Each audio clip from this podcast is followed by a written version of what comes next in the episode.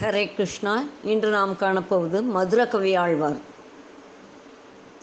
பாண்டிய நாட்டில் ஆழ்வார் திருநகருக்கு அருகில் திருக்கோளூர் என்ற ஊரில் சோழிய அந்தணர் குடும்பத்தில் ஈஸ்வர வருஷம் சித்திரை மாதம் சித்திரை நட்சத்திரத்தில் வளர்பிறை சதுர்தசி வெள்ளிக்கிழமை கருடாழ்வாரின் அம்சமாக பிறந்தவர் மதுரகவி ஆழ்வார் உரிய காலத்தில் உபநயனம் செய்தனர் பெற்றோர்.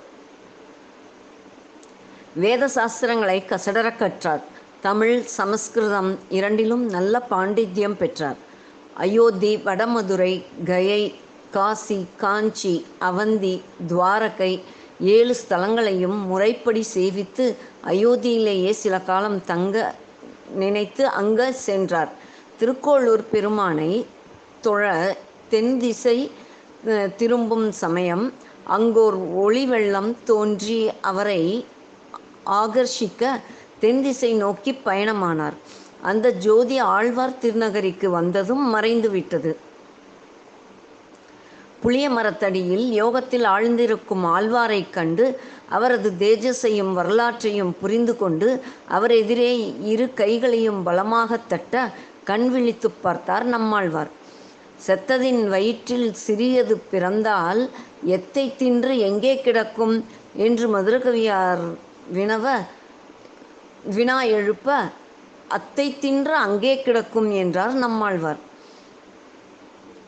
ஆத்மா பிரிந்து விட்டால் உடம்பு செத்து விடுகிறது. மறுபடி ஆத்மா புகுந்து கொண்டால் உயிர் பெறுகிறது. அந்த உடலால் ஏற்படும் சுகதுக்கங்களை அனுபவித்து கொண்டு அதிலேயே உழல்கிறது என்ற தத்வார்த்தமான பதிலை கேட்டு மதுரகவியார் அவருக்கே தாசரானார். நம்மாழ்வாரின் பாடல்களை படி படியெடுத்தார். அவர் மேல் பதிகங்கள் பாடினார். நம்மாழ்வாரின் சரித்திரத்திலிருந்து மதுரகவியாரை பிரிக்க முடியாது. மதுரகவியாழ்வாரால் தான் நம்மாழ்வார் கண்மலர்ந்து வேதங்கள் என போற்றப்படும் பதிகங்களை பாடினார். நெருப்பும் அதன் தகிப்புமாய் இருந்தார்கள். இருவரும் இருவரும். மதுரகவியார் நம்மாழ்வாரை போற்றி பாடிய பாடல்களுக்கு கண்ணினுன் சிறுத்தாம்பு என்று பெயர். நாடெங்கும் நம்மாழ்வார் பாடலை பாடி விளக்கம் சொன்னார். நம்மாழ்வார்க்கு பல விருதுகளை கூறி முழக்கமிட்டார்.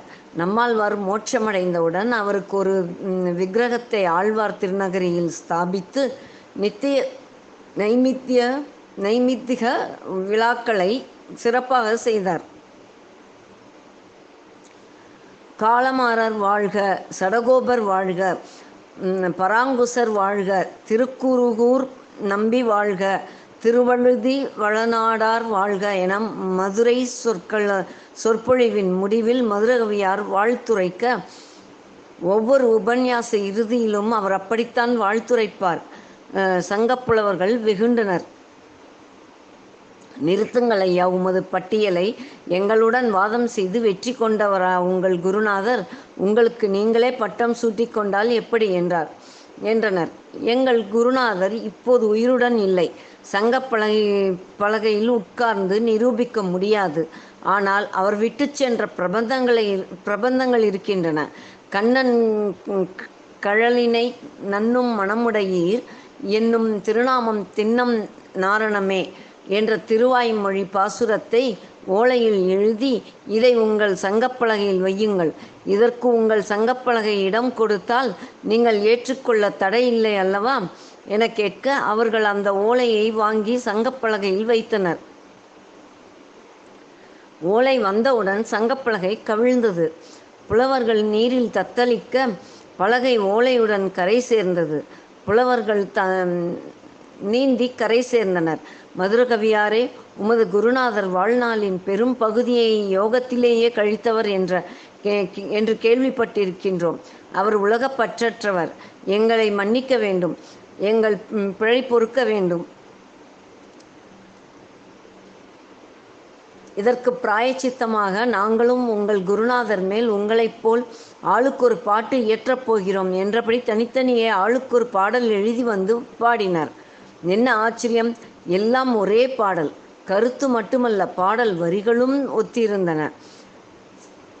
சேமங்குருகையோ செய்ய திருப்பார்க்கடலோ நாமம் பராங்குசமோ நாராய நாராயணமோ தாமந்துளவோ வகுளமோ தோளிரண்டோ நான்கும் உளவோ பெருமை உமக்கு. சங்கப்புலவர்கள் ஒத் ஒத்து எழுதிய பாடல் இதுதான். நம்மாழ்வார் அரூபமாக இருந்து செய்த அருள்தான் நாம் அனைவரும் ஒரே மாதிரி பாடல் இயற்றிய மகத்துவம். அவர் கருடன் என்றால் நாம் நாம் ஈக்கள். அவர் சூரியன் என்றால் நாம் மின்மினி பூச்சிகள். அவர் புலி என்றால் நாம் நாம் நாய்கள். அவர் கவிதைகள் சிங்கம் என்றால் நம் புலமை நரிக்கு ஒப்பாகும். நாட்டியத்திலகம் திலகம் ஊர்வசி முன் பேயாடுவது போல் ஆடிவிட்டோம். அந்த வகுலாபரணரின் ஒரு பிரபந்த வரிக்கு உலகத்து கவிதையெல்லாம் ஈடாகுமா? என்ற என்ற சங்கத் தலைவர் ஈயாடுவதோ கருடர்க்கெதிரே இரவிக்கெதிர் மின்மினி ஆடுவதோ நாயாடுவதோ உறும் வெம்புலி முன் நரியாடுவதோ நரகேசரி முன் பேயாடுவதோ அழகு ஊர்வசி முன் பெருமான் வகுளாபரணன் அருள் கூர்ந்து ஓவாதுரையா பிரமாமறையின் ஒரு சொல் பெருமோ உலகிற்கவியே என்று பாடவும் மதுரகவியார் அடைந்த ஆனந்தத்துக்கு அளவே இல்லை. நமக்கு நெருக்கமானவரை மற்றவர் புகழும்போது ஏற்படும் ஆனந்தமே தனிதான். ஆழ்வார்களின் விருதுகளை சங்கப் புலவர்களே முழங்கி கௌரவித்தனர். குரு சேவையே பரம பதத்திற்கு வழி என்று கூறி ஆழ்வார் வரிசையில் இடம்பெற்றவர் மதுரகவி ஆழ்வார். மதுரமான குரலால் குருநாதர் புகழ் பரப்பி மதுரகவி என்ற பட்டப்பெயர் பெற்ற இவரின் சரித்திரம் படிப்பவரையும் கேட்பவரையும் வியாழ பகவானின் அருளால் கல்வி பெறச் செய்து பக்தியுடன் வாழ்ந்த வாழ்ந்த பின் வைகுண்டத்தில் சேர்க்கும் என்பது திண்ணம். அடுத்ததாக குலசேகர ஆழ்வார். அதை நாளை காண்போம். ஹரே கிருஷ்ணா.